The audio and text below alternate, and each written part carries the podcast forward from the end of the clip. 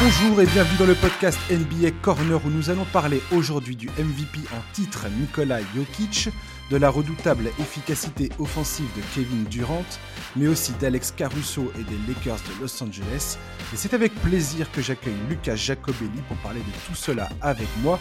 Bonjour Lucas, ou plutôt devrais-je dire Privette Yeah, ouais, on va, on va dire Priviette, ouais. Euh, bah, Ah merde, je n'ai pas, pas, du tout la prononciation, je suis nul. Je, je, pense que je pense que beaucoup de monde n'a pas la, la, prononciation, donc euh, ouais. bah, bonjour, merci pour l'invitation, toujours un plaisir de passer une tête ici. Ah bah j'avais hâte de t'avoir et on va parler des Lakers, hein. on va parler de ça à la fin si tu veux bien. Ah, t'as hâte, hein Oh oui.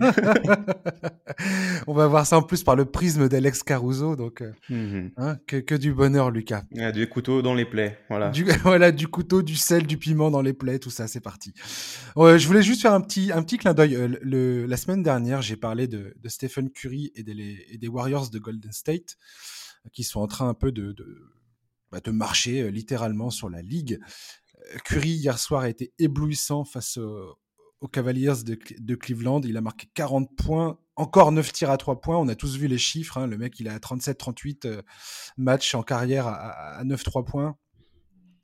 Alors que le, second sur la liste, c'est James Harden, je crois qu'il a 9. voilà, le meilleur shooter de tous les temps, clairement. Il a été auteur d'un deuxième, d'un quatrième carton écœurant. Il a, il a marqué 20 de ses 40 points dans ce quatrième, dans ce quatrième carton. Euh, voilà, typique Curry, euh, des trois points, euh, des, des, shoots en pénétration. Voilà, Curry, c'est pas que des trois points, c'est aussi plein plein de choses. La défense des Warriors qui est qui est qui est au diapason, Draymond Green et, Stephen Curry qui se trouvent les yeux fermés sur le terrain.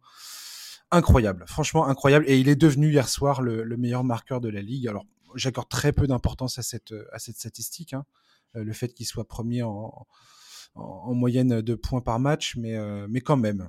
Voilà. C'est, je voulais juste parler de ça parce que j'en ai parlé la semaine dernière. Stephen Curry, vite fait, euh, Lucas.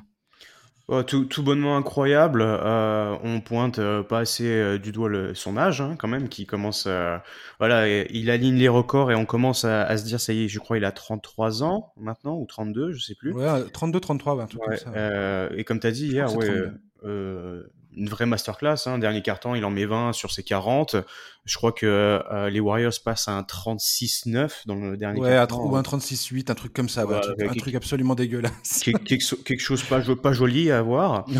Et euh, ouais, vraiment, je, le, je vais jeter encore un pavé dans la mare, mais euh, Stephen Curry est au sommet de son art depuis quelques années. Mais là, on est vraiment, on atteint une version qui est plaisante à voir. Pas que les précédentes étaient euh, dégueulasse, loin de là, mais là je, le trouve vraiment beau avec un effectif euh, qui a l'écoute. Voilà, on a on a une vraie on a une vraie équipe. On, parle souvent de la NBA en disant que il y a beaucoup d'individualité, que c'est une grosse star et tout le monde derrière, mais là je trouve quand même on a un vrai leader et on a une horde de joueurs derrière lui, donc c'est vraiment c'est beau à voir.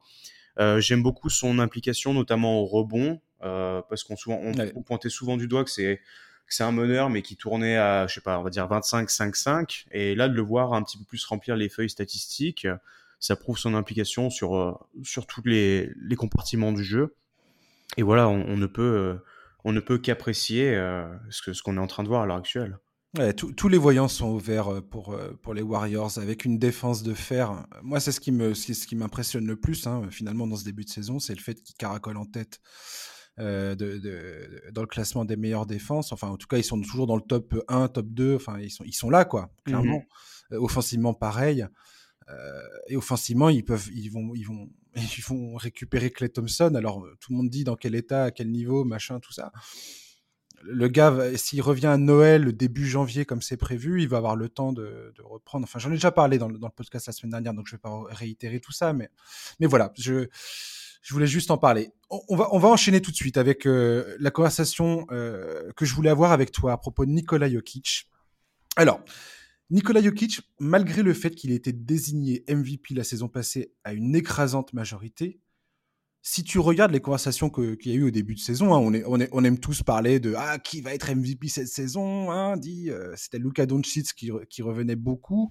Euh, là, Stephen Curry et Kevin Durant euh, dominent les débats à juste titre. Hein, ils font tous les deux des, saisons absolument incroyables pour entamer tout ça, donc pas de problème. Et, si tu regardes malgré tout les, statistiques avancées aujourd'hui, qui c'est qui est en tête de quasiment toutes les statistiques avancées? C'est Nikola Jokic. Euh, c'est peut-être le gars qui est l'incarnation la plus, la plus, la plus incroyable du, du mot valuable qu'on a dans le, le mot MVP hein, euh, pour les Nuggets. Sans Jamal Murray, avec Michael Porter Jr. Qui, qui, a fait un début de saison catastrophique avant de sortir. Sans Michael Porter Jr. Voilà. Euh, ouais, qui, a, qui, a, fini à l'infirmerie. Aujourd'hui, Denver, ils sont sixième de la conférence Ouest, qui est réputée euh, comme, comme, étant, euh, comme étant ultra compétitive. Ils sont devant les Grizzlies de Jamorant, devant les Lakers, devant les Blazers, au coude à coude avec les Clippers et les Mavericks. Et pourtant, dans les débats, et je, vais en terminer là, je vais te laisser parler ensuite. Pourtant, dans les débats sur les réseaux sociaux, je vois énormément de gens qui sont là à dire Ah, mais d'où Jokic On parle de lui dans la conversation du MVP. Encore, toujours. Limite, aujourd'hui, on parle de ce gars-là comme une version à peine améliorée de Mason Plumlee.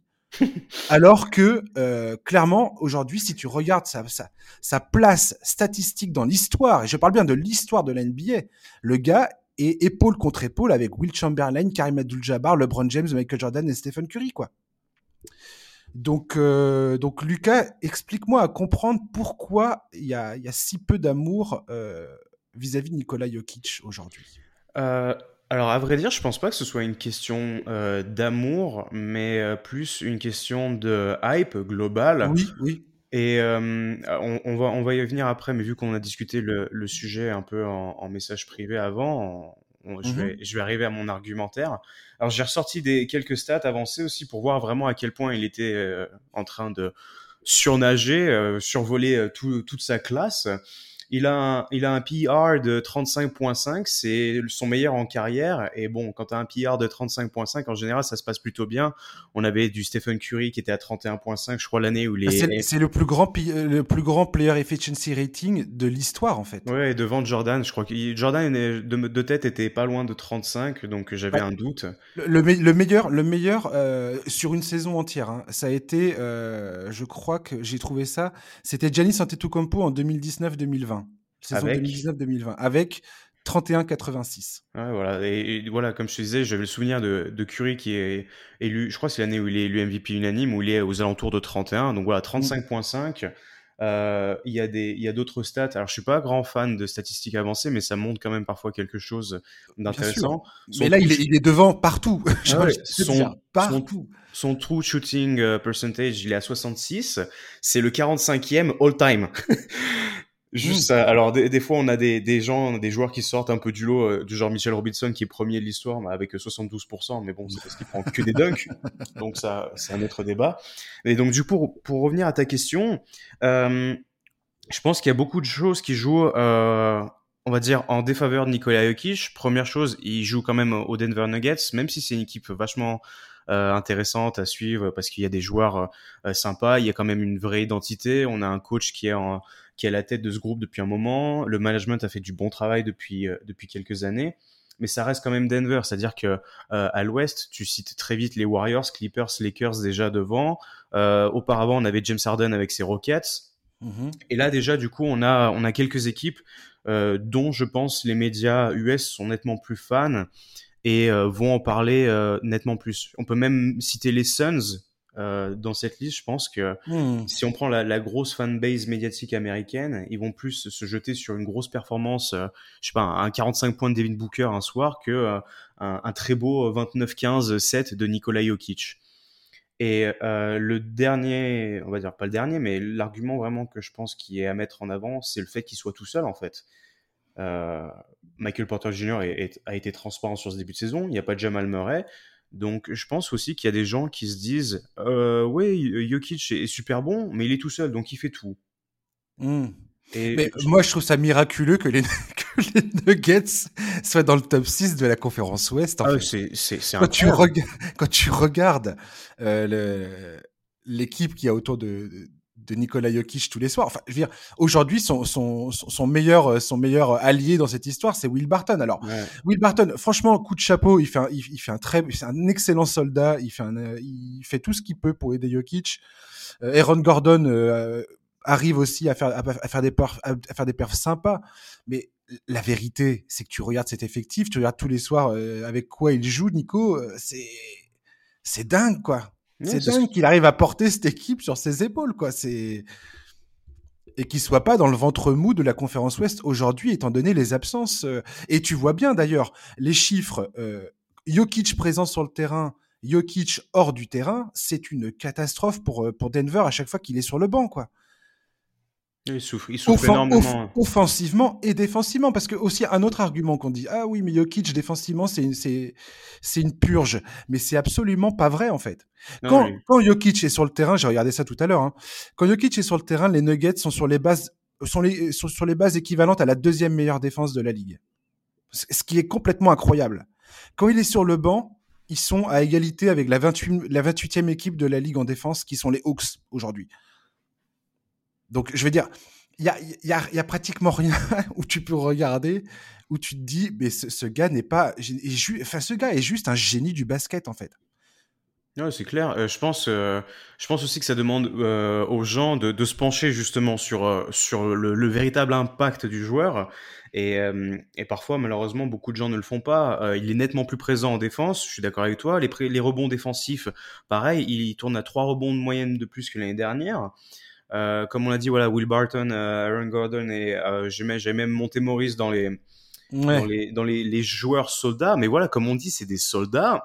Donc, même, même s'ils s'emploient à 200% de leur régime, on, on, ne peut pas avoir le rendement d'un Jamal Murray ou, ou, Michael Porter Jr. Donc, ça, ça, devient difficile. Et je sais, on a, on a souvent aussi pointé du doigt d'autres joueurs en disant regardez ce qu'il fait et il y a des, il y a trois clopes autour de lui pour faire le 5 majeur. On mmh. parlait, on parlait de Doncic au début. Euh, on a souvent aussi pointé du doigt que James Harden, bon joueur en soliste quand il n'y avait pas Chris Paul ou Russell Westbrook, euh, voilà, il, il, torchait tout le monde et il y avait vraiment personne mmh, mmh, autour. Et moi, j'avoue aussi que je comprends pas qu'on qu'on n'en parle pas. Euh, il se peut que ça vienne un petit peu avec le temps, mais voilà, comme, comme je te disais, je pense que c'est aussi une une, euh, une question de, hype globale. Il y a quand même beaucoup d'équipes qui, euh, qui, qui, jouent vraiment bien en ce début de saison. On a eu beaucoup de hype sur les Grizzlies, on a eu beaucoup de hype sur les Warriors, qui, de toute façon, c'est justifié. On parle beaucoup des Chicago Bulls, euh, on parle beaucoup de Miami. Donc, au bout d'un moment, en fait, si on sort déjà 5-6 équipes et que on voit sur les réseaux ou sur les médias, ça en parle énormément, bah, il reste plus beaucoup de, plus beaucoup de choses euh, à dire. Il y a, la, part du gâteau est, très mince en fait. Hmm. la, seule chose qui m'énerve, grosso modo, dans cette histoire, et tout, et tout le monde, enfin, ceux qui écoutent régulièrement ce podcast savent que je suis un énorme fan de Nikola Jokic. Mais je suis pas en train de prêcher pour ma paroisse spécifiquement parlant. Ce qui, ce qui m'agace en fait, c'est que aujourd'hui, euh, Nikola Jokic est en train de réaliser une saison encore plus forte que celle de la saison dernière, qui était déjà complètement tarée. Euh, là, il est, parti pour devenir le, seul, enfin, seulement le, 5, le cinquième joueur de l'histoire à tourner en moyenne à 25 points, 10 rebonds, 10 passes plus d'une fois dans sa carrière. Les seuls gars qui ont fait ça, c'est Giannis Antetokounmpo, Oscar Robertson, Will Chamberlain et euh, Russell Westbrook après, euh, après que le départ de KD à OKC. Une sympathique compagnie, ouais. Il est, euh, en termes, tu parlais de, de, de, son efficacité euh, au pourcentage au tir. Donc, si tu regardes son pourcentage au tir, enfin, son true shooting percentage et son, et son, son usage, son pourcentage d'usage euh, dans, dans, son équipe, à quel point il pèse dans le jeu, cette saison, il est au coude à coude avec Stephen Curry et Kevin Durant, mais facile.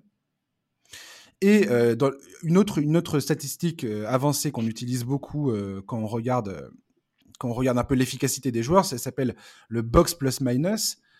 Mais il est, il, donne la main à euh, LeBron James à, la période de Miami, euh, James, James Harden, t'en parlais tout à l'heure quand James Harden était aux Rockets.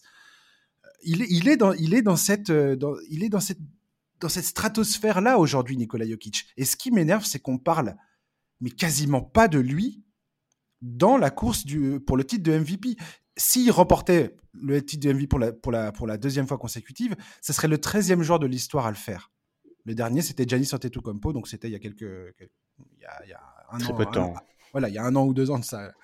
Mais euh, ce que je veux dire par là, c'est que quand je regarde dans les réseaux sociaux les personnes, des personnes qui se disent fans de NBA et qui disent qu'est-ce que Nikola Jokic vient faire dans cette conversation euh, et qui se posent concrètement la question de savoir mais pourquoi ce gars euh, on n'arrête pas. Enfin, certains veulent le mettre absolument sur le devant de la scène en le présentant comme un des meilleurs joueurs de la ligue. Moi, ça, moi, je, moi, je suis atterré en fait, que qu'on ne comprenne pas à quel point ce joueur est absolument euh, historiquement en train de de, de, de, graver son nom sur euh, sur euh, sur les tablettes de l'histoire, quoi. C'est un magnifique joueur de basket avec un cerveau immense.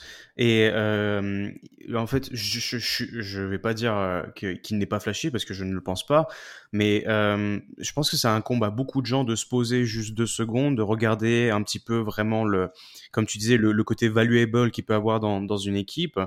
Et en fait, ça, ça, demande un peu de recherche, ça demande un peu de d'interprétation, compréhension. Et si certains ne le comprennent pas maintenant, ils le comprendront plus tard. Mmh. Et euh, bon, ça sera un peu triste de le comprendre un, un peu, un peu trop tard. Il, il, a, il, a, il a que 26 ans. Hein. Oui, oui, mais c'est ça qui est fou en fait. C'est ça, c'est que en plus on, on, parle souvent des pivots en disant que il, leur faut un peu de temps pour atteindre la maturité et que si par exemple on prend un ailier que son prime est supposé être entre 26 et 28 ans, il se peut peut-être plus qu'un pivot euh, et son prime à 28-30 ans. Donc en fait on on est, on est, on peut, on peut se, demander, est-ce qu'on n'est pas en train de voir juste le début d'un excellent Nikola Jokic? Ouais. Il y, y, a une chaîne YouTube qui s'appelle Thinking Basketball. Mm -hmm. euh, ben Taylor. Ouais, Ben Taylor, que je recommande vivement à tout le monde. Il a fait plusieurs vidéos sur Nikola Jokic. J'invite euh, tous les auditeurs qui nous écoutent à, à aller sur YouTube et de, et de, regarder cette vidéo. Alors, c'est en anglais, hein, enfin, maîtriser un petit peu la langue de, de, de Shakespeare. Mais je vous invite euh, cordialement à y aller car c'est lumineux et c'est là où tu vois la, enfin, la vision de Nikola Jokic. C'est comparable à tous les meilleurs meneurs de l'histoire. Enfin, Jokic c'est un pivot, mais c'est un pivot meneur de jeu quoi. C'est un meneur dans un corps de pivot. Alors dans un corps, euh, voilà, vraiment. Un, un, bon gros corps, oui. Voilà, bah, un, un, un, bon petit corps de 2 mètres et, et, de 120 kilos, tu vois. Mais mais euh, mais ce gars a une, enfin voilà, c'est euh, c'est l'équivalent d'un Magic Johnson, d'un Jason Kidd, d'un Steve Nash euh, en termes de créativité, de, de génie de, de la passe, de la, de la, création offensive, dans, les vis, dans la vision qu'il a sur un terrain de basket, c'est du jamais vu. Et, et je, moi, enfin, je, je peux comprendre le fait qu'il est pas hyper, enfin, qu'on peut, qu'on peut dire il est pas hyper flashy parce qu'il va pas claquer un dunk euh, entre les jambes euh, sur le pendant un match. Mais tu regardes les passes qu'il est capable de faire sa façon d'orchestrer, voilà, c'est vraiment un chef d'orchestre de l'attaque de Denver. Euh, et, et, et sa, sa, capacité à voir des trucs que tu vois même pas euh, alors que toi tu as une vision d'ensemble sur le terrain, moi je le trouve magnifique ce joueur. Ouais, je, suis, je, suis, complètement d'accord. Il est déjà, euh, il est déjà très haut dans, dans mon cœur. On, on, en, on, en, discute souvent ensemble de, mmh. des Nuggets. Euh, c'est un, un, joueur magnifique. C'est, il est un des dix plus beaux joueurs que j'ai pu voir jouer, qu'on qu puisse voir jouer, je pense. Et euh, autant dire qu'en NBA, euh, on en voit quand même des, de, de, très beaux. Mais voilà, oui, je pense que le, le côté flashy, le côté seul euh, dans cette équipe de Denver à l'heure actuelle. Et voilà, on, personne, personne va tweeter le soir. oh mon Dieu, Yuki, je fais un, un dunk 360. oh mon Dieu, ils viennent, ils viennent de torcher je ne sais quelle équipe par, par plus 15 quand il gagne, la, la, victoire est quand même relativement maîtrisée et euh, mm. ça, ça s'allie toutes les cases statistiques du, du, du basket, euh, point, rebond, passe, enfin la totale. Et euh, moi, je pense que voilà, il y a une espèce de consortium de, de toutes ces choses que je qu'on a pu discuter. Mm. Et ça me, dans des moindres mesures, ça me rappelle un peu, euh, par exemple, les tout, tout l'engouement qu'il peut avoir autour des rookies. Mmh. Euh, je prends cet je prends cet exemple par exemple cette année on parle énormément de Jalen Green qui ouais. est au, au, Houston Rockets qui est, qui est un joueur avec un, un, un, potentiel offensif incroyable mais qui tourne à moins 14% au tir et ça on n'en parle pas mais par contre quand il va claquer un énorme poster on va ça, entendre... ça, ouais, ça excite tout le monde sur les réseaux sociaux quoi. oui donc ouais. du coup je le, le parallèle est rapide si tu prends un si tu prends un mec euh, avec un intellect incroyable on en parlera nettement moins et, et c'est pour ça qu'on on parlait d'un travail de recherche à faire mmh. ou de, de compréhension du, du, jeu, de voilà mettre le nez dans les feuilles de stats, les, les, chiffres avancés, et de se dire ah ouais mais on est en train de voir un, on est en train de voir un, un ovni all time. Ouais, mais au-delà, au enfin, j'ai même pas envie de m'arrêter aux stats avancées. On peut ne pas regarder les stats avancées et ah, regarder, Nicolas, jeu, même, et, oui. et regarder Nicolas Jokic sur un terrain et se dire, mais ce, ce, gars est, est, est, un génie du basket. Voilà. C est, c est... Si tu connais quelque chose de basket et que tu vois Nicolas Jokic sur un terrain, un terrain, tu te dis, mais c'est ce qu'il fait sur, sur, sur, sur, ce terrain de basket est, juste extraordinaire. C'est puis collectivement quoi c'est voilà. ça reste un sport collectif d'impliquer autant les joueurs d'être présents dans, dans, tout dans tout compartiment de jeu dans tout fondament mmh. dans tous les fondamentaux possibles il est là donc euh, c'est c'est dans ces moments là qu'on doit se dire ce, ce mec ce, ce joueur est, est incroyable mmh. je voulais en parler parce que euh, j'ai vu j'ai vu passer sur les réseaux sociaux un classement euh, sur les, les, les, meilleurs joueurs de, de, ce début de saison. Et, et Jokic qui était devant euh, bah, énormément de joueurs euh, qui sont beaucoup plus hype que, que lui. Et, quand je regardais les conversations qu'il y avait sur, sur Twitter notamment, moi j'ai été, j'ai été estomaqué de voir que énormément de personnes se demandaient ce qu'il foutait là. quoi. Et je, je, ne comprends pas que cette question soit à ce point euh, posé par, euh, par une large, par, enfin une, partie non, non, négligeable des fans euh, de fans NBA quoi. J'avoue, j'ai pas fait attention, mais j'avoue quand même que ça me surprend parce que je pensais qu'on était quand même arrivé. Ah bah Moi aussi, c'est pour ça que je te dis, j'étais j'étais vraiment extrêmement choqué de, de, de, voir ça. Je pensais qu'on était arrivé quand même à un niveau de, on va dire, de validation euh, suffisant pour que on n'ait plus à à questionner à nouveau le, le, niveau, mmh. le, la, la, place de Nikola Jokic dans la ligue. Mais bon, ça me rappelle un peu le, traitement qu'on peut avoir par rapport à Luka Doncic, par exemple. Hein. Les, les, mmh. Européens ont, ont, ont, cinq fois plus de, de labeur à, à abattre que, que les Américains. Donc euh, mmh. voilà, on change les mentalités petit à petit. Euh, les Européens sont de plus en plus présents. On n'a jamais eu autant d'Européens qui rafle les, les, trophées individuels qui sont présents à un haut niveau de la ligue. Et voilà, le, travail qu'il fait, c'est pour ça que je disais aussi, on s'en rendra compte plus tard. Hmm. Ça ouvrira certainement des portes pour, pour d'autres Européens euh, avec plus de facilité. On va parler d'un autre joueur qui est dans cette conversation du MVP, Kevin Durant. Alors, le saviez-vous, chers, chers, auditeurs, Kevin Durant est hyper fort dans un sport qui s'appelle le basketball. Incroyable. Je sais, c'est une grande nouvelle. Euh, on enfonce des, des, portes ouvertes, oui et non, au final. Euh, je mets au défi quiconque de me dire, le jour où KD se fait le tendon d'Achille lors des finales en 2019, de me dire que ce gars-là va revenir deux ans plus tard et être le joueur qu'il est aujourd'hui. Déjà, Demi-finale de conférence S face aux Bucks, le gars il nous fait une masterclass avec des performances de superstar match après match après match. Où tout le monde, où tout le monde, la, défense de, des Bucks savent. Alors il y a, plus Kyrie Irving euh, au bout de deux matchs. James Harden il, est unijambiste pendant cette demi-finale de conférence Est toute la défense des Bucks qui est extra, qui est excellente, hein, une des meilleures défenses de toute la ligue, sait que Kevin Durant va essayer de leur, leur, péter des paniers dans, dans, les, dans les dents, que s'ils arrêtent ce gars-là, ils arrivent probablement à gagner le match. Et, le, et, et, et, quand même, KD est là et leur met, leur met la misère, quoi. Et à, deux, et, à un pouce de pied, un, ongle près. un ongle près de réussir à qualifier son équipe pour les finales de conférence Est. Bref. Et là, tu regardes ce début de saison, et Durant, il est, bah, depuis hier soir, deuxième meilleur marqueur de la ligue. Mais il, tu regardes ses pourcentages de réussite. Si tu regardes les pourcentages de réussite qu'il avait avant le, avant la, la, avant de se prendre le pied dans le tapis face aux Warriors. On pourra parler, on pourra parler vite fait de ça, d'ailleurs, de la défense de Draymond Green, qui pour moi est clairement en train de se positionner en tant que candidat pour, euh, pour meilleur défenseur de l'année. Bref, une masterclass défensive qu'il nous a fait. Hein. Je vais arrêter avec ce mot d'ailleurs, masterclass. mec, ça fait 15 fois qu'il le dit. Euh, KD, tu regardes les, les pourcentages de réussite qu'il a cette saison, c'est juste affolant. C'est juste affolant. En fait, il a un pourcentage de réussite à mi-distance à deux points, qui est équivalent à un gros, à un pivot comme Shaquille O'Neal euh, ou Giannis Antetokounmpo ou des mecs qui dunkent euh, quasiment euh, plus de 50% de leur tir, quoi, ou même même plus 60 70%. Kevin Durant est sur une, une autre planète offensive aujourd'hui. Et je trouve ça, je trouve qu'on n'en parle pas assez dans le sens où, après une blessure aussi grave que ce qu'il a eu, c'est, je trouve ça, c'est héroïque qu'il en soit là aujourd'hui, quoi. Je, suis d'accord, euh, parce que la dernière grosse blessure euh, tendon d'Achille, on, se rappelle à quel point elle a eu des effets euh, négatifs. Euh, c'est la pire blessure possible, je pense, dans, au, au, basketball. ouais. Et euh, il, il, il, est gonflant quand même, ce monsieur propre. Hein. C'est incroyable. Il revient comme si rien n'avait existé.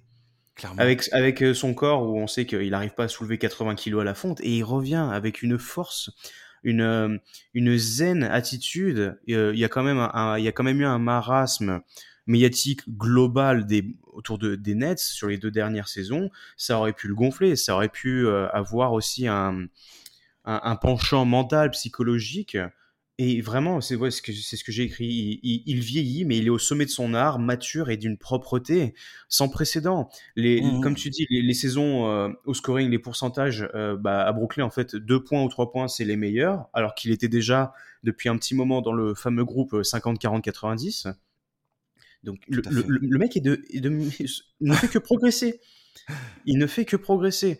Euh, c'est un joueur incroyable à voir. Je vais arrêter avec ce mot aussi, mais bon, on peut pas. Je, manque. on, manque, de superlatifs. C'est ça. Euh, et tu, tu, me, tu me demandais euh, encore en, en, message privé, est-il meilleur qu'avant sa blessure? Et je saurais pas te répondre en fait, parce que je t'avoue que j'ai été vraiment marqué euh, par le Kevin Durant aux Golden State Warriors. Euh, je crois que c'est la saison 2017-2018 où en fait il, il, s'est dit tiens et si je me mettais à défendre? Ouais. Et le mec était injouable. Il était d'une toxicité. Ouais, il était injouable. On, on, parlait de lui comme potentiel MVP et defensive player. Ouais. Et euh, le, les, les, stats, alors il était, je crois, à un presque deux contre de moyenne, donc c'est pas forcément. Ouais, il était, ouais, c'est ça. Mais c'est, il, il, était injouable. Je me, je me rappelle regarder les Warriors à cette époque, qui étaient déjà complètement dingues, euh, qui, qui marquaient l'histoire, et de voir ce mec tout défoncer. On parle de Kawhi Leonard comme un grand two-way player, mais il faut, il faut remettre euh, dans l'histoire la, la, saison que Kevin Durant faisait quand il a décidé de sortir les mains de ses poches. Ouais. C'était, c'était une folie pure. Et hum, donc oui, revenir d'une telle blessure, je pense que ça joue dans l'argumentaire de se dire, mais attends, vous vous rendez compte que, enfin, il y a des gens qui, qui ont complètement bousillé leur carrière pour des blessures moindres, et celle-là est considérée comme la pire, et il revient comme si rien ne s'était passé, à deux doigts de torcher euh, les Bucks et de, leur priver, de les priver de leur titre. Il y avait quand même du monde en face, comme tu as dit, la défense était incroyable. Il est en tête à tête avec Giannis Antetokounmpo, et il les défonce. Mmh. Quasiment, quasiment seul en plus. Enfin, ouais, c'est ouais, euh, ça.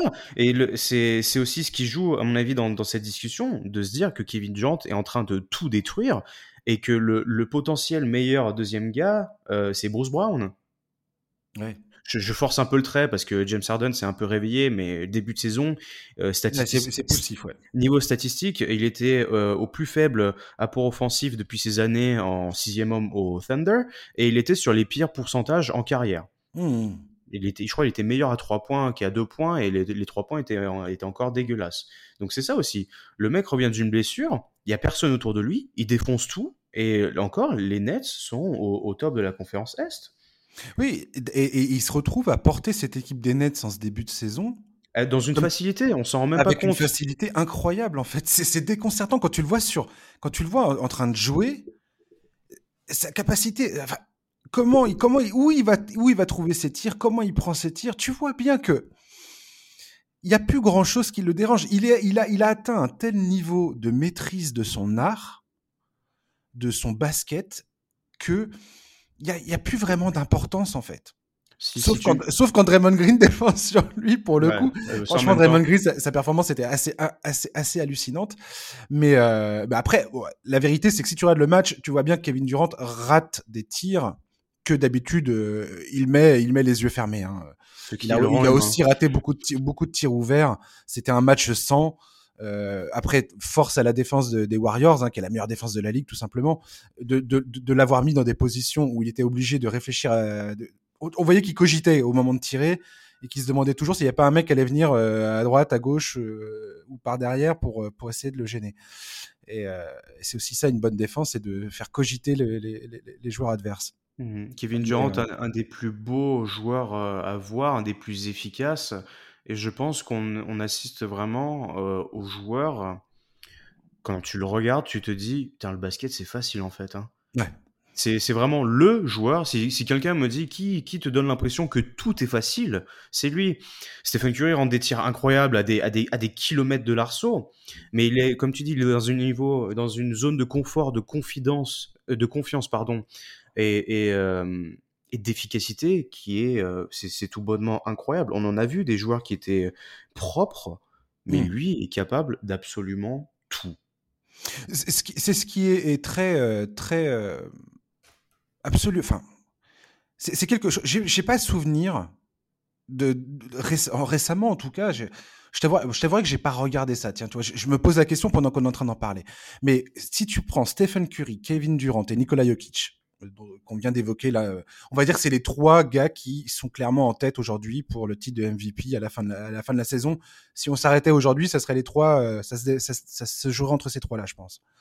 Euh, euh, c'est mon avis. Hein. Bien sûr.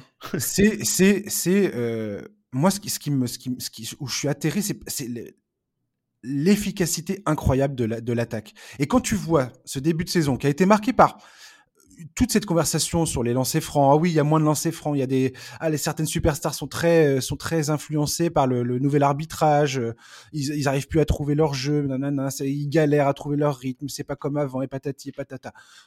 Jokic, Curry, Durant, eux, c'est comme si c'était jamais rien passé en fait.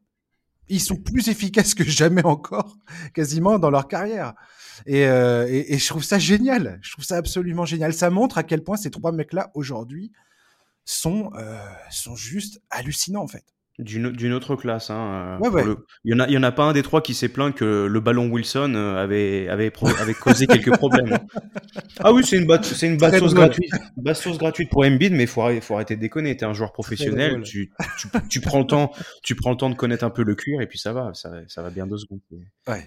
On est vraiment, on est- ces trois joueurs cités, on est vraiment sur une caste euh, au-dessus. C'est vraiment le, on est au-dessus du god tier. Déjà dans les, dans les classements all-time, on sait à quel point ils vont être hauts. Et euh, vraiment, euh, voilà. Et Kevin Durant, ouais, cette blessure incroyable, et sachant qu'il a déjà un passif euh, médical qui, qui aurait pu aggraver la chose en fait, parce que et, je crois que c'était les blessures au pied à OKC.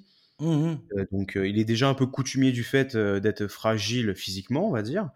Donc il y avait vraiment, on pouvait vraiment avoir de gros gros points d'interrogation, de grosses suspicions. Euh, D'autant plus que l'enjeu est énorme quand même. Tu arrives à Brooklyn pour faire un tête-à-tête avec New York dans le plus gros marché euh, financier de la NBA. Tu ramènes James Harden, tu ramènes Kyrie Irving. euh, Tu au coaching, d'y on a- aller avec Kyrie Irving. ouais. on- au coaching, on, au coaching, on a Steve Nash, donc euh, tout le monde attend le tête-à-tête. Tout le monde était là. Il faut, faut une baston avec les Lakers ou un, un truc historique. Et, et c'est le seul qui répond présent au rendez-vous, mais plus que présent. Il, il- il coche, Mm. la, il coche la, la feuille de, de marque euh, d'attendance pour les autres, quoi. Il doit avoir grave le seum quand même euh, Durant euh, de voir, enfin, avec le bordel autour de Kyrie Irving et tout ça. Enfin, quand tu vois comment il- tous les joueurs se défoncent, parce que la, la vérité c'est que les Nets ils perdent contre les Warriors, ok, mais les Nets à l'heure qu'il est, il y a plus, il y a, il manque énormément de joueurs dans cet effectif. Oui, il manque énormément de joueurs. euh, Euh, Nicolas Claxton, euh, Joe Harris euh, est pas là depuis quelques matchs là. et même il n'était pas là avant, de toute façon. Il était transparent, donc. euh, Ouais, enfin, il est, il est, il est en dents de scie, un peu comme d'habitude. Hein. On m'enlèvera pas de l'idée que si les Nets s'inclinent face aux Bucks, c'est aussi parce que Joe Harris, qui était avec des, des pourcentages absolument euh, alors hyper tape à l'œil pendant toute la saison, et puis au moment où il fallait mettre les tirs, il y avait plus personne. c'est Euh. Je suis, dis- je suis désolé, mais alors voilà, le genre de mecs qui disparaissent totalement dans les grands moments, c'est chiant quoi. Euh, tu peux tourner à 45% à 3 points si, si tu les mets pas quand il faut, ça sert à rien quoi. Mais euh, tout, ça, tout ça pour dire que Brooklyn, ils ont quand même énormément de blessures et, c'est très compliqué. L'effectif tot- a été totalement remanié. Il y a énormément de nouveaux joueurs qui sont là. Donc faut, faut, faut construire ce collectif, faut construire cette identité, faut construire cette culture, faut construire cette énergie qui potentiellement va te porter euh, pendant les playoffs arrivés au, au mois d'avril, fin, fin, fin mi-avril. C'est ce qu'ont les Warriors déjà. Les Warriors, ils, ils sont sur un truc qui, qui, sur lequel ils vivent depuis 7, 8 saisons, donc euh, avec des pièces rapportées à droite à gauche, mais le, le, le squelette est là, la, la, la, colonne vertébrale, elle est là, leur identité, elle est là, et c'est ce qu'a dit Kevin Durant à la fin de, la, à la fin de ce match euh, face aux Warriors. Il dit, voilà, nous, c'est ce qu'on essaye d'avoir, c'est cette identité, cette culture, ce, cette énergie collective. J'ai envie de te dire, sans Kyrie Irving euh, pour débuter la saison, c'est chiant. Quand Kyrie Irving va revenir, c'est cool parce qu'on va retrouver euh, Kyrie honnête et ils vont enfin pouvoir euh, mettre la machine en marche. Mais c'est, pénible en fait. La vérité c'est ça, c'est qu'ils vont avoir passé 20, je sais pas combien de matchs. On va voir quand est-ce qu'il va revenir. Mais ils vont avoir débuté cette saison pour essayer de trouver leur rythme, leur identité. Et Takari qui va arriver comme un cheveu sur la soupe en plein milieu de toute cette histoire il va falloir recommencer, recréer des, automatismes. Steve, Nash va devoir repenser toutes ses rotations. On n'imagine pas à quel point c'est pénible en fait ce truc. C'est clair, je suis, tout à fait d'accord avec toi. Euh, pour souligner, j'ai vraiment apprécié la sortie médiatique qu'il a eue euh, quand, quand, tout le bazar euh, au sujet de Kyrie Irving est, est, sorti, comme quoi il n'allait pas jouer, qu'il allait prendre son temps, etc il l'a soutenu, donc c'était c'était une bonne chose. Et il a vraiment euh, il a vraiment aplani cette espèce de tas de bah, on va être un peu grossier, mais ce tas de merde médiatique qui était autour. Il a dit bah ok très bien. Euh, il veut prendre son temps, il prend son temps. Euh, de toute façon, ça sert à rien de le bousculer. ça, ça ne fera qu'aggraver les choses. Il va être irrité après ou quoi que ce soit. Donc ils se mm. connaissent bien c'est une bonne chose. Euh, c'est très noble de la part de Keddy. Je pense que moi, en tant que coéquipier, je lui aurais, je lui aurais mis un gros coup de pied au derrière, mais bon, ça, c'est autre chose. Moi, je lui mets un énorme coup de pression, en tout cas. je, lui ramène, je lui ramène sa grand-mère qui lui met deux paires de claques, ou je sais pas, mais voilà, ça fait, ça fait vraiment euh, gaminerie. Euh, le problème, c'est que tu as aussi le temps qui, qui joue. Il a 33 ans, Keddy. Euh, il, il va peut-être pas attendre. Il va peut-être pas attendre euh, sur le banc du Barclay, du Barclay Center que, que Kyrie se ramène. C'est un, un petit peu gonflant. Surtout que, enfin, on, a vu cette fameuse vidéo lors du All-Star Game où ils étaient en train de discuter tous les deux dans le couloir. Alors t'as vraiment l'impression que c'est Carrie qui dit vas-y viens frère écoute vas-y on va on va à Brooklyn euh, on, va on va le faire ensemble et puis au final euh, le mec te pose un lapin parce qu'il va partir euh, je sais pas où faire une petite balade. Ça c'est pas professionnel. Par contre voilà ce qu'a dit KD en sortie c'est ok on est patient il revient quand il revient comme tu l'as dit ça va ça va mélanger toutes les toutes les rotations, les systèmes, ça va, ça va demander euh, moins d'égoïsme. Euh, il y a certainement des gens qui vont un peu euh, taper, taper du pied, grogner parce que voilà, on perd un peu de responsabilité, etc. Il y a une autre chose que qui me qui me gêne, me préoccupe un peu, mais bon, je pense que ça, ça devrait le faire. C'est le temps de jeu parce que il a 35 minutes de jeu, KD. C'est c'est correct, mais c'est quand même beaucoup. Faudrait attention à, à, à, pas, à pas à ce qui se donne trop sur la saison régulière pour arriver cramé et qu'en fait euh, Kyrie et Harden derrière ne soient pas euh, au diapason, soient pas en forme ou euh, on prend l'exemple d'Harden, il est le numéro 2 clairement là et en fait euh, peut-être que KD à un moment il va dire ah vas-y je suis claqué bah tiens prends la gonfle et fais quelque chose et en fait le mec il a joué 30 matchs avant, il a 35% au tir et il va rester à 35% au tir parce qu'il mmh. ah bah ah, euh, Kevin bah je suis pas chaud en fait qu'est-ce qu'on fait là? Et mmh. c'est c'est un scénario négatif mais qu'il faut quand même prendre en compte. C'est aussi ce que je voulais dire par rapport à Jokic tout à l'heure. Bon il joue à il est à 32 minutes de, de temps de jeu Jokic mais voilà ces deux joueurs là attention à pas les mettre en sur-régime mmh, parce que on peut avoir euh, un coup de fatigue on peut avoir une blessure bête on peut avoir une fracture de fatigue. Et euh, là pareil si Brooklyn commence à descendre dans le classement, ils vont peut-être devoir précipiter euh, euh, Kyrie pour revenir, mais s'il veut pas, il veut pas. Donc, il faudra peut-être compter encore plus sur euh, James Harden ou forcer un retour euh, prématuré si Durant vient à se blesser. Et c'est vraiment une situation dans laquelle tu veux pas être. Euh, compte tenu de l'année précédente que tu as passée, le vécu des trois joueurs est beaucoup trop court. Et mmh. voilà, comme on en a parlé, tu es, à un ongle d'aller en finale NBA faut capitaliser dessus en se disant voilà Harden et Kerry euh, étaient euh, quasiment pas présents. Là les gars faut se mettre ensemble. Il y a un run à faire euh, il y a quand même beaucoup d'équipes dans la ligue et dans la conférence qui sont en forme. Donc le challenge risque d'être plus gros encore. Mmh. et surtout quand tu vois une équipe comme les Warriors qui est qui part avec cet avantage en termes d'identité et de du vécu. du vécu. Exactement. Exactement et ça, tu peux pas le, ça, tu peux pas le simuler autrement qu'en jouant. Et, déjà, une saison, on dit, on dit souvent, ouais, c'est clair, hein, je suis d'accord avec ça d'ailleurs. Une saison de 80 matchs, c'est long. Euh, arrivé au mois de janvier, euh, le, 26, le match du 26 janvier, bon, tu commences un peu à en avoir marre, quoi. Euh, après, tu as un peu hâte au playoff.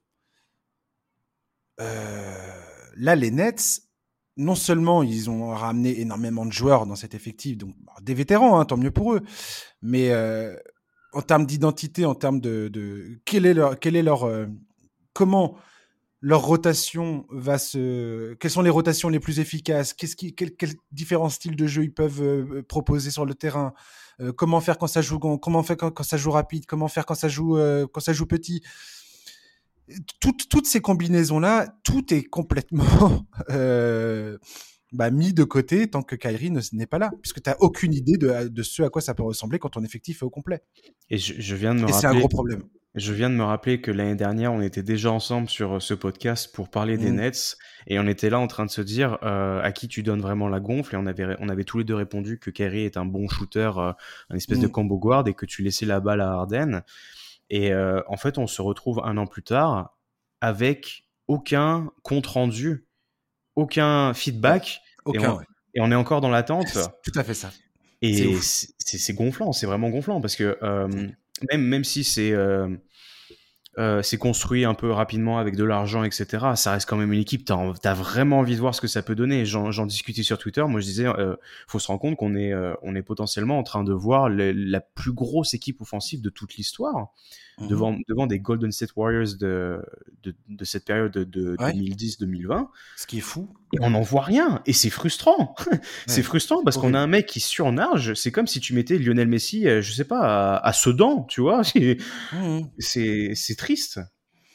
Mais justement, moi, je me pose cette question. Parfois, je me dis, mais qu'est-ce que se dit Kevin Durant quand il voit tout ça et, et tu vois le potentiel, tu vois le plan qui, qui- qui marchait super bien. Je veux dire, Sean Marks, il a fait un boulot de dingue. Il y avait, il y avait vraiment une bonne idée, ramener des vétérans, tout ça, c'était une excellente idée. Il y avait, tout était plutôt euh, bien, tout a été plutôt bien exécuté euh, en termes de plan. Tu le plan était bien exécuté.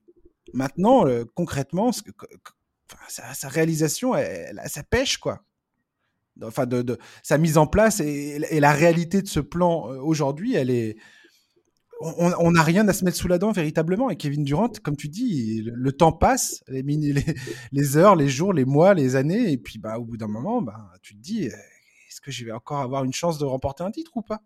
Ou est-ce que je vais devoir euh, supporter Kyrie Irving qui est en train de nous faire euh, euh, son, son numéro de militant euh, des droits Un humains Alors, ouais. oui, enfin, je veux dire, euh, il a bien, il, il a, il a bien le, le droit de croire ce qu'il veut et de défendre les idées qu'il a envie, mais, mais euh, aujourd'hui, ça se fait au, au détriment de, bah, de son métier, de, de ses, de, de, de, de ses, de ses, de, de ses coéquipiers, de, de plein, plein de choses en fait.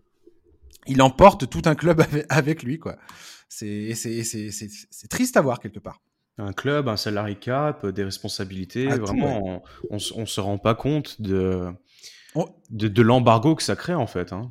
On termine là-dessus, Lucas. Tu penses que tu- je je vois, je vois cette conversation euh, évoquée plusieurs fois sur les sites euh, américains. Tu penses que les Nets peuvent véritablement transférer Kyrie Irving? J'ai du mal à y croire parce que c'est, enfin, supposément, c'est la pièce numéro une de ce projet. Euh, et je pense que tu te mets à dos directement Kevin Durant dans ce cas-là. Sauf Euh, si Kevin Durant donne son, Voilà, donne son aval. C'est ce que j'allais dire. Par contre, s'il continue à jouer euh, le, le gamin, vraiment à, à faire le, à faire durer le truc et à taper du pied, à rouler par terre euh, comme un comme un enfant de 3 ans, je sais pas comment ça se passe, mais c'est le, le ressenti global qu'on en a déjà que déjà que Kyrie avait un peu un passif euh, douteux, on va dire. On va pas parler de, de toutes ces déclarations, c'est pas Non, ouais. pas le but, mais euh, tu le transfères pourquoi? Et on a vu, Oui. j'ai vu, j'ai vu ce, ce, ce fameux trade de Ben Simmons, mais qu'est-ce que tu gagnes au change? Tu t'échanges, t'échanges euh, une personne fragile mentalement avec des croyances contre une fragile, une personne fragile mentalement plus jeune, mais avec moins de moins d'assets offensifs. Non, mais là, c'est pas possible. ouais. Donc non. Euh, Ouais. et honnêtement, qui en, enfin, Kyrie Irving est un joueur, un, un joueur avec un talent euh, complètement dingue, mais qui en veut à l'heure actuelle. Euh, tu, qu'est-ce que ça changerait? L'équipe, l'équipe va perdre d'autres, d'autres joueurs pour un mec qui va certainement arriver en n'importe quelle équipe. Il va arriver, va poser les valises, il va dire ah bah je joue pas, hein, moi ça a pas changé. hein. Donc euh, Mmh. autant être à côté de lui, le supporter, lui dit bah tu sais quoi, nous on va faire notre taf et puis tu reviens quand tu veux, gros. je, je pense vraiment que c'est c'est c'est le c'est ce qu'ils ont envie de, de laisser euh, transparaître. On a vu Steve Nash cette semaine qui a dit je suis souvent en contact avec lui, euh, on discute, il y a pas de souci, juste on parle pas basket. C'est ça, ouais. J'ai vu ça, ça me fait rire. Bah, je pense je pense que c'est la meilleure approche à avoir euh, du- d'une personne. Ça, ça me rappelle un peu le côté Phil Jackson qui essaie de toujours qui essaie de trouver de, du- de l'émotionnel, de vas-y pars en pèlerinage, euh, va Ouais, va ça- dans va dans les montagnes, va dans les montagnes boire du matcha. euh. Excuse-moi, excuse-moi, mais je, trouve- je, enfin, Lucas, moi je commence à trouver ça complètement ridicule. Ah oui, non, mais je te dis pas, on est, on est d'accord depuis le début, mais ah tu le transfères, je pense pas que ce soit la solution. Non, c'est sûr. Je pense qu'il y a un moment, tu, tu fais un meeting, tu dis, bon, écoute, là, ça commence à faire, tu, tu, remontes un peu les cartes d'identité, et regarde, lui, tu vois, là, lui, il a 33 ans maintenant, là. Va, va falloir s'y mettre un petit peu. Je sais pas quel euh, discours il faut avoir, mais à mon avis, le transfert n'est pas une bonne, euh, n'est pas une bonne option. Ouais. Et toi, du coup, qu'est-ce que tu ferais? Euh, non, non, moi, non, moi je le ferai pas non plus, c'est sûr, mais euh, mais je, je, je, je vois pas comment cette situation peut. Enfin, j'ai hâte de voir comment cette situation, à quoi cette situation va ressembler quand on sera à l'approche du All-Star Game. Si Kyrie Irving n'a toujours pas joué une seule minute à l'approche du All-Star Game, euh, donc c'est-à-dire euh, à l'approche de la date limite des transferts, je sais pas. Tu comme, enfin là, il y a un moment, il y a un moment, il y a une discussion à avoir, quoi. Soit avec lui, soit euh, avec Arden et, Durant en disant bon, les gars, on fait quoi? Il y, avait, il y avait une, euh, je, je, crois que c'était euh, dans la semaine là qui disait les Nets étaient intéressés par John Wall, il me semble. J'ai eu un doute. Il faudrait, que je retrouve, mais à, voir. Un petit trait de John Wall, Kyrie Irving, ce serait vraiment inattendu quand même. Ça serait, ça serait, ça serait, ça serait n'importe ah quoi. non, non, pardon, pardon, autant pour moi. C'était, c'était Miami. Je suis allé vérifier. Oui, d'accord. Ouais. ouais. parce que bon, là, ça serait, là, ça serait, ça serait absurde. Ah, mais qui, qui dit, euh, si ça continue, il va se dire, putain, j'aurais dû aller à Washington, hein, au final. j'aurais pas dû partir de Golden State. Voilà ce qu'il doit se dire. Oui, oui, ou sinon, oui, rentrer à la maison ou, rester au. Kevin Durant, il, il, sait pas choisir ses relations, euh, ses relations professionnelles, en fait. Un petit il peu. Était avec, il était avec Westbrook, il, il est parti pour jouer avec Curry parce qu'il voulait goûter à Golden State, machin, tout ça, la camaraderie. Il a goûté, il a fait, ok, bon, euh, par contre, Curry, il est indétrônable, je vais, je vais aller voir ailleurs. Tiens, je vais aller me mettre avec Kyrie Irving. Ah, merde! Encore une tête de nœud. Merde! Un, mec qui a des, qui a des relations, des, connexions douteuses, qui arrive pas à faire, à pallier les, les bons bouts et qui est quand même un joueur, qui est un joueur all-time. Donc, euh, Allez, ouais. S'il avait eu un mec bon en communication, en relation, putain, à quoi on aurait assisté? C'est clair. C'est le la parfaite transition pour, euh, pour enchaîner avec les Lakers, mon cher Lucas. Ça y est, on y touche. Alex Caruso. Alors, je vais commencer par lui. Pourquoi? Parce qu'il a été invité du podcast de JJ Reddick, où euh, il a été interrogé sur euh, le pourquoi du comment il s'est retrouvé assigné aux Bulls et est-ce qu'il était, enfin, comment ça s'est passé le fait qu'il quitte les Lakers en fait? Et donc, il a, il a, sans le dire ouvertement, hein, euh, JJ Reddick lui a demandé de cligner des yeux pour deviner le montant euh, du contrat qui était proposé par les Lakers. Donc, c'était aux alentours de 7 millions par an. Le mieux qu'ils aient proposé, donc c'était 21 millions sur 3 ans. Au final, il a signé aux Bulls pour 39 millions sur 4 ans, je crois. Non, 37 millions sur 4 ans. Oui, c'est ça, à peu près. Euh... Et voilà. Et, et alors, tout ça pour te dire que quand tu vois Alex Caruso aux, euh, Bulls aujourd'hui, et son et son et son, et le back court défensif qu'il forme avec Lonzo Ball ex Lakers qui était également disponible sur le marché. Quand tu vois Demar de Rosanne aux Bulls également qui est en train de tout exploser euh, à Chicago et que en fait donc euh, de Rosanne a été un moment pendant l'intersaison en relation avec les Lakers potentiellement pour rejoindre le club. Ah, c'était quasiment fait même. Hein. Oui, c'était quasiment fait. Au final, ils n'ont pas réussi à se mettre d'accord avec les Spurs.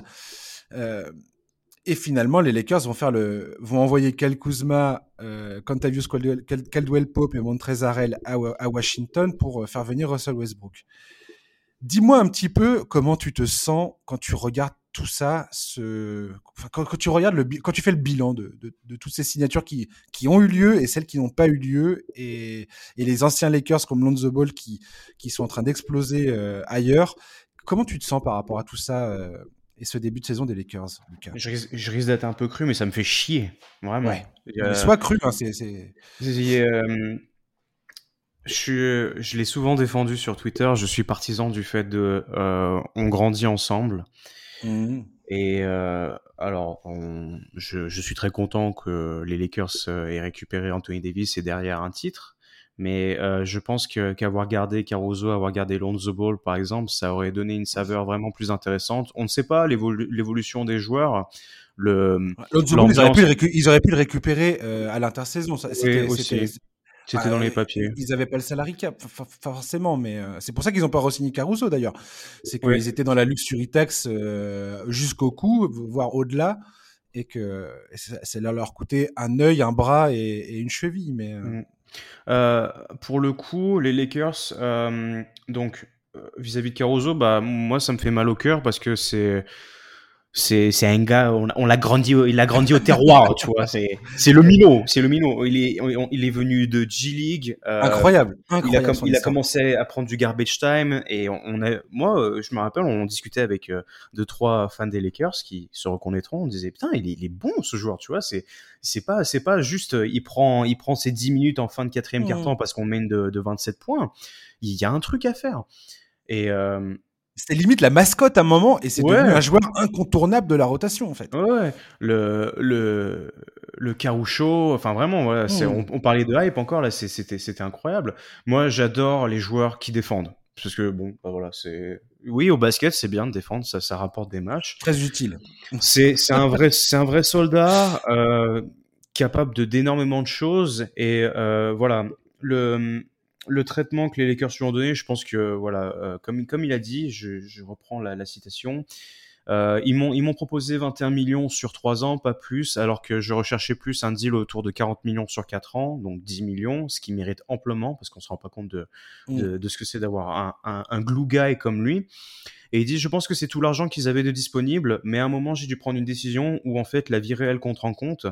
Et euh, voilà, bah, sécuriser un petit peu son avenir. Alors oui, euh, millionnaire, très bien, mais voilà, euh, quitte à prendre un peu plus et être financièrement plus que stable pour, pour un, futur pérenne et pourquoi pas la, la génération suivante de sa famille. Et, et, il a essayé de négocier avec les Lakers parce qu'il a, il a, il a, il a, il a proposé via son agent un contrat de deux ans euh, à 20 millions mmh. pour essayer d'arranger les Lakers. C'est-à-dire qu'il prenait moins d'années, mais, euh, de, de base, de base, il y avait, on était plus que favori pour le re-signer. On avait clairement l'avantage. et je pense que, je pense que le, le, le front office des, des Lakers le savait et s'est dit, on va, on va jouer un peu la corde émotionnelle. Voilà, on te met tout ce qu'on a. Euh, on te met pas plus. Moi, honnêtement, je l'aurais lâché. Les, les, ce qu'il aurait voulu, j'aurais lâché. Merci pour les travaux. Euh, merci, t'es es, là pour le titre, t'es notre gars. On a besoin de toi. Reste, tu vois. Et comme il a dit un moment, bah Chicago, il me proposait plus d'argent et euh, parfois une place dans le 5 majeur et plus de responsabilités. Mmh. Pas qu'il en avait euh, absolument aucune à Los Angeles, mais bon, t'es derrière LeBron, t'es derrière AD, alors qu'à Chicago, tu vois, on est quand même dans un collectif plus large, avec, euh, on va dire, une hiérarchie euh, balancée, où il peut se montrer un peu plus. Et euh, je comprends aussi, voilà, les Lakers, ils voulaient, ils voulaient garder à tout prix Talen Horton Tucker, qui est bon, et ils ont envie de capitaliser dessus. C'est un jeune, encore drafté par les Lakers au fin fond, je crois que c'était je crois que c'était même deuxième tour, je crois, ou ah oui fin de premier tour. je vais regarder rapidement, j'essaierai de chercher après. Mais euh, donc je dis bon bah voilà, ils ont voulu, il fallait en choisir un, ils ont choisi celui-là. Euh, ok, il a été drafté deuxième euh, deuxième tour, 16e pick, donc 46e sur les 60. D'accord. Et et moi je, je, peux comprendre le choix, mais comme tu dis, on est déjà dans la luxury tax jusqu'au cou. Euh, on est, on est, un, on est un gros marché, on est en train de, on est en train d'essayer de pas de créer une dynastie, mais un run de 3 à 5 ans pour entourer LeBron. Derrière, on a Eddie et on essaie d'être toujours présent en finale au, plus loin possible dans les playoffs. Bah, franchement, vas-y, 7 millions de plus, lâche-les. Hmm. Après, moi, je suis peut-être trop gentil, généreux, mais je les aurais lâchés parce que il est extrêmement important, Alex Caruso. Il est là depuis un moment et vraiment, il l'a dit de, de, depuis le début. Moi, je voulais rester à Los Angeles. Euh, je suis bien, c'est, c'est vraiment, c'est la famille là-bas, tu vois. Donc, euh, ça m'a saoulé. Et de l'autre côté, bah, je suis content pour lui parce que euh, le pari est déjà gagnant en fait. la, hype, a, atteint un plafond encore plus haut que, que ce que ça pouvait l'être à, à Los Angeles. Sur les stats ramenés à 36 minutes, le mec tourne à 9 points, 5 rebonds, 5 passes et 3 styles de moyenne. Donc on se dit, bon, c'est pas, c'est pas fou, mais il faut, on parle vraiment d'un des meilleurs défenseurs euh, sur l'homme. Faut, faut, le, faut, le regarder, Caruso, en fait. tu, tu, regardes un match des Bulls, quand tu vois l'activité défensive de Caruso et Lonzo Ball, en fait, ces deux gars-là, à eux deux, arrivent pratiquement à faire en sorte que le, C'est un verrou. le, le gros point d'interrogation qu'on avait vis-à-vis des Bulls à l'intersaison en se disant, ok, offensivement ils sont ils sont calés, ils sont bien, mais défensivement est-ce que ça va tenir là Est-ce que ça va tenir euh, Est-ce que ça va tenir Euh, Caruso et Lonzo Ball, presque à eux deux, arrivent à, à faire en sorte que ça que ça que ça se passe bien, quoi. Et encore, une fois, et encore une fois, chapeau Arthur Ascanisovas qui vient, qui a réalisé Incroyable. une, une intersaison euh, complètement dingue. Incroyable. Et, euh, et oui, je disais du coup que le, le pari est déjà réussi parce que bon bah du coup il, il a récupéré plus d'argent, des responsabilités et euh, il suffit de voir euh, par exemple cette action qui a été relayée des millions de fois. Je crois que c'est le soir où il tourne à 6 interceptions de moyenne. Euh, où en fait euh, c'est un moment chaud et t'as Caruso qui est là, qui, qui se donne, il, il balance son corps, il défend et tout. Interception, passe sublime de Lonzo Ball, dunk 360 je crois de Zach Lavine et c'est Mhm. gagné. Et, et là en fait bah, les Lakers n'ont plus que les yeux pour pleurer. Ouais. Tu te dis putain quand même on, on- avait euh, Lonzo Ball, on avait Caruso, on a eu Ingram, on avait Josh Hart, on avait Julius Randle, il y avait Do- D'Angelo Russell et tous ces mecs là se portent mieux une fois partis de chez nous. Mais au-delà de ça, euh, Lucas, euh, je veux dire, après, on comprend pourquoi ces mecs-là sont, sont là et pas là, et enfin, sont, sont partis. Mais, mais, mais là, par exemple, si tu regardes Washington, qui est, euh, qui est euh, en tête de, enfin, qui est tout en haut de la conférence Est, enfin, qui, est- ce qui est une énorme surprise quand même. Je veux dire, euh, qui s'attendait à ce que les Wizards aujourd'hui sont entre trois, enfin, euh, au coude à coude avec les Bulls, euh, troisième, euh, quatrième place. Pas aussi haut mais je les attendais bien chauds quand même. Ouais, enfin, je veux dire, ils font. Ils, tu, vous récupérez aux Lakers, vous récupérez Russell Westbrook. Il y a tout un tout un bus euh, de- de- de- d'anciens Lakers qui part à Washington. Washington aujourd'hui euh, sont là en train de, de jouer les premières places à l'est. Et pendant ce temps-là, vous êtes tous là en train de, de vous égorger pour savoir si euh, Russell Westbrook ça vaut le coup, ça valait le coup, ça valait pas le coup, et ainsi de suite, quoi. Ouais, ouais, mais c'est C'est c'est fou. un, es- un espèce de retour de bâton un petit peu. hein. Euh, En C'est fait, il y a- y, beaucoup de gens qui se marrent parce que ah bah le gros marché il a sorti le chéquier, puis au final euh, tout le monde se porte mieux ailleurs. Il y a un je pense qu'il y a un esprit revanchard, un Mm. esprit revanchard. Euh, Washington, même si c'est une très belle fanbase et que c'est la capitale, il y a quand même moins de pression pour jouer pour les Wizards. Euh, Honnêtement, Ouais. je pense que Chicago, l'ambiance dans le vestiaire, elle est géniale. DeMar DeRozan, il est là, il fait son taf. Il connaît bien Vucevic euh, déjà, donc c'est deux bons poteaux. Euh, je pense que personne se marche vraiment dessus. On a vu déjà Zach Lavine, il a dit, ok, alors de base, c'est moi le franchise player. Mais euh, allez-y, les gars, moi je suis là, s'il faut, je suis là. Mais vas-y Lonzo, prends tes tirs, t'inquiète et tout. Tout le monde trachait Lonzo Ball que c'est un mauvais tireur. Ça fait des années qu'on essaie de défendre que franchement, il va être bon. Il va être bon. Bah voilà, il met des, il met 7 tirs à 3 points euh, pendant des matchs. Donc euh, ouais, il y a un- il y a- c'est pas une rédemption, mais voilà, l'esprit revanchard. euh, Je pense que euh, le fait de, on, je dis pas qu'ils sont, qu'ils en veulent aux Lakers, mais l'environnement est moins hostile euh, médiatiquement et juste, juste par le fait que les Lakers, c'est, c'est une, c'est une institution. Donc ça doit euh, délester un peu les joueurs d'un, d'un gros stress sur les épaules. Et puis voilà, bah pour, en, pour en revenir à Caruso, je suis content pour lui, honnêtement. Euh, moi, je, moi je, je pleure un petit peu chaque soir, mais je suis très content pour lui. Pour terminer, euh, Lucas, les, Lakers, à, l'instant T, ils sont à 8 victoires, 8 défaites. Euh, moi, j'ai, ça m'a un peu marqué la défaite face aux Bucks l'autre jour. Le face à face Anthony Davis, Giannis Antetokounmpo. Je m'attendais pas à, à voir Giannis Antetokounmpo à ce point passer sur la, bah, passer la tête largement au-dessus d'Anthony Davis, quoi. Ça m'a fait bizarre, en fait. Alors, c'est un match, hein, mais euh, ça m'a fait bizarre. Je... Il y, avait un sentiment très bizarre, en fait, dans ce match, où tu te dis, mais, mais le gars, en fait, il est... Enfin, Giannis Antetokounmpo, il est, il est... Anthony Davis a tellement été mm, présenté comme un, un futur euh, incontournable euh, au sommet de la NBA, et, et là, tu te dis, mais Giannis, quelque part, il a... Je sais pas. Il- il- en tout cas, il l'a dominé sur ce match. c'était- assez effrayant, quoi. Ouais. Et en fait, je, me- je me demande, les Lakers, aujourd'hui, toi, est-ce que tu es, tu restes confiant? Est-ce que tu te dis, ça va, ça, va- ça, ça va bien se passer? C'est juste, on est dans le dur pour l'instant, mais ça va, ça va bien évoluer. Il y a encore une chance que ça se passe bien. Ou est-ce que tu commences vraiment à flipper, en fait? Alors, euh, je... Notamment quand tu vois les Warriors qui arrivent, euh, qui arrivent et Pleine qui sont balle, là ouais. euh, à pleine balle, et tu te dis, mais comment, qui va aller sortir ces gars-là, quoi? Moi, c'est ce que je me pose. Je suis dans la conférence Ouest, je me dis comment on va faire pour sortir ces mecs? Une fois, une fois la, la free agency de cet été terminée, euh, j'ai pu en discuter euh, sur Twitter. J'ai été clair dès le début. J'ai dit, je cautionne pas du tout, j'aime pas du tout, mais il faudra du temps, quoi qu'il en soit, pour juger.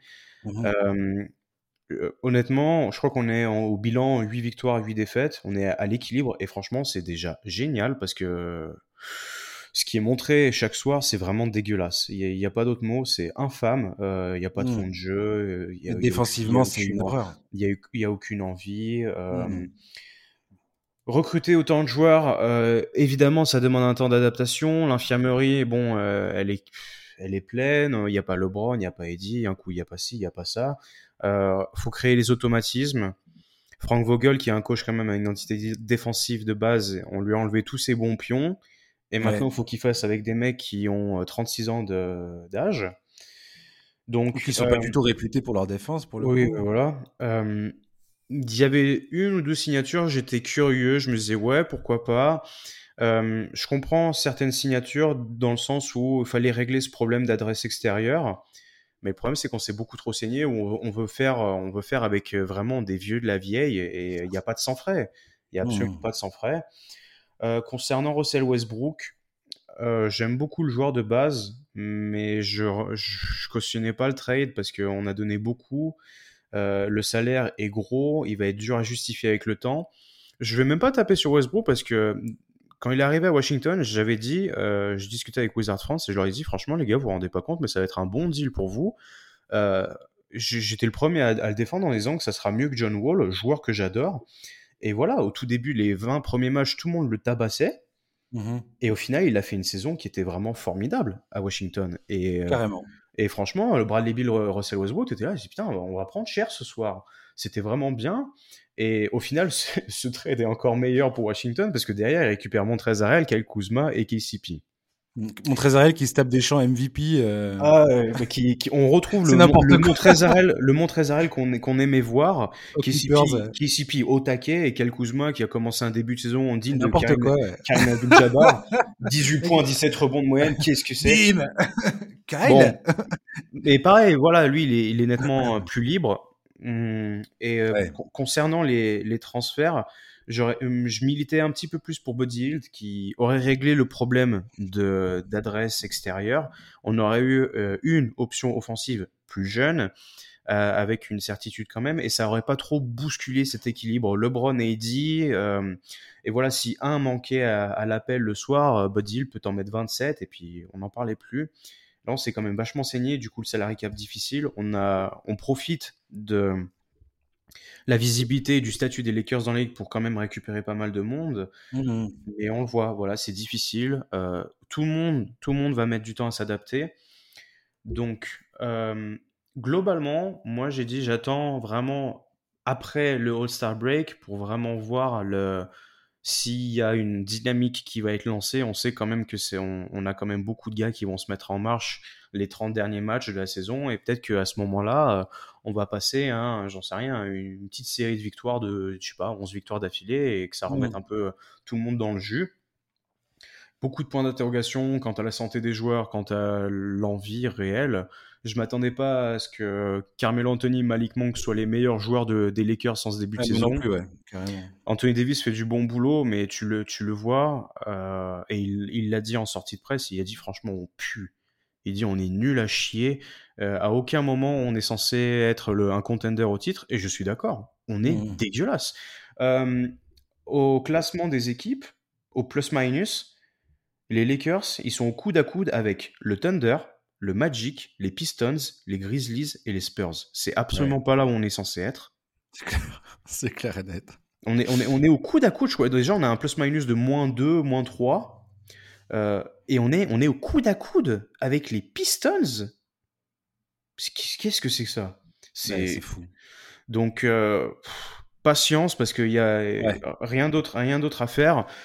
Et euh, niveau confiance, bon, t'as LeBron James dans ton équipe, même s'il est vieillissant, t'as Anthony Davis, t'as Russell Westbrook, t'as Carmelo Anthony. Tu, tu peux pas être défaitiste. Ouais. Tu peux pas vraiment être défaitiste. On a quand même des gars qui, qui ont gagné, qui savent comment, qui savent le chemin emprunté. Euh, donc, moi je dis on attend, il hein, y a que ça à faire de toute manière.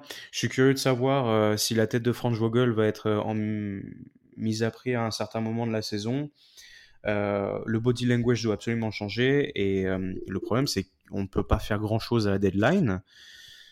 Donc, euh, ouais, bah, on serre les fesses, on serre les dents, euh, et puis euh, on va voir. Hein. Yes. Bah, en tout cas, je, je, souhaite parce que quand je te, quand je te vois des fois, j'ai l'impression que c'est pas facile à vivre ce début de saison pour tous les fans des Lakers. Hein. Moi, je, reste silencieux. Je reste silencieux. Je dis pas grand chose parce que ça, ça, ne sert à rien. On savait, on savait les enjeux, donc ça sert à rien de grogner. On, savait que ça allait être dégueulasse. Il y a eu des matchs. J'étais content de laisser le téléphone loin de la table par exemple face à, face à Charlotte. Mais euh, on, est, on est clairement sur une saison dégueulasse où j'ai rarement euh, pris si peu de plaisir à les regarder. Et euh, je, je, passe nettement plus de temps à, à, prendre du plaisir à regarder Chicago, à regarder Charlotte, à regarder Washington, qui, qui, ont un projet. C'est pas forcément le plus propre des, des, baskets, mais au moins il y a une direction empruntée. Alors qu'à Los Angeles, un coup on va en mettre plus 35 et ça sera, on va se dire ah ça y est, enfin ils sont lancés. Et puis le lendemain, on va perdre euh, de la pire des manières euh, contre une équipe où on ne devrait pas perdre. Le calendrier, supposément, nous est favorable parce qu'on va affronter, si je dis pas de bêtises, on a les Kings, on a les Knicks, on a les Pacers, on a Détroit deux fois. Et, et, voilà, on est, on est censé, là, on est censé avoir les sept prochaines rencontres. Mm-hmm. On doit repartir au moins, on doit repartir avec cinq matchs et que ça lance quelque chose qu'il y ait une lueur d'espoir quand on dit voilà, là on a mis plus 15 tous les soirs, euh, à la mi-temps le match était déjà fermé, mais si on commence à, trembler, à avoir la, lèvre, euh, la lèvre inférieure qui, bouge face à Kade Cunningham ou, ou j'en sais rien, mm. à Tyrese Halliburton, ça, je pense que ça va, ça va gueuler sec. Ouais. Ouais, là tu nous emmènes, ouais, effectivement. Il y a Boston euh, samedi, Détroit, New York, Indiana, Sacramento, Détroit, Sacramento, les Clippers le 4 décembre. Boston euh, le 8 décembre. Euh, là, voilà, cette série là de 1, 2, 3, 4, 5, 6, 7, 8, 9, 10. Ouais, une dizaine de matchs là, on, à, voir ce que ça va donner. Il y a, y a plein, plein de matchs qui sont prenables. Ouais, t'es censé finir novembre en, positif avec, euh, avec une bonne, avec une bonne vibe. Ouais, carrément. Ouais. ouais, À voir, effectivement. Le dernier match de novembre, ça sera Détroit le 29 novembre. Donc on verra bien. merci Lucas d'avoir été avec nous. C'était bah, cool. Merci à toi, toujours un plaisir. Hein. Mais oui. Et puis, euh, bah, chers auditeurs, merci de nous avoir écoutés. Euh, voilà, c'est la fin de ce podcast. On se retrouve bien évidemment la semaine prochaine. D'ici là, je vous souhaite de passer une bonne fin de journée, un très bon week-end et euh, à bientôt. Bye bye.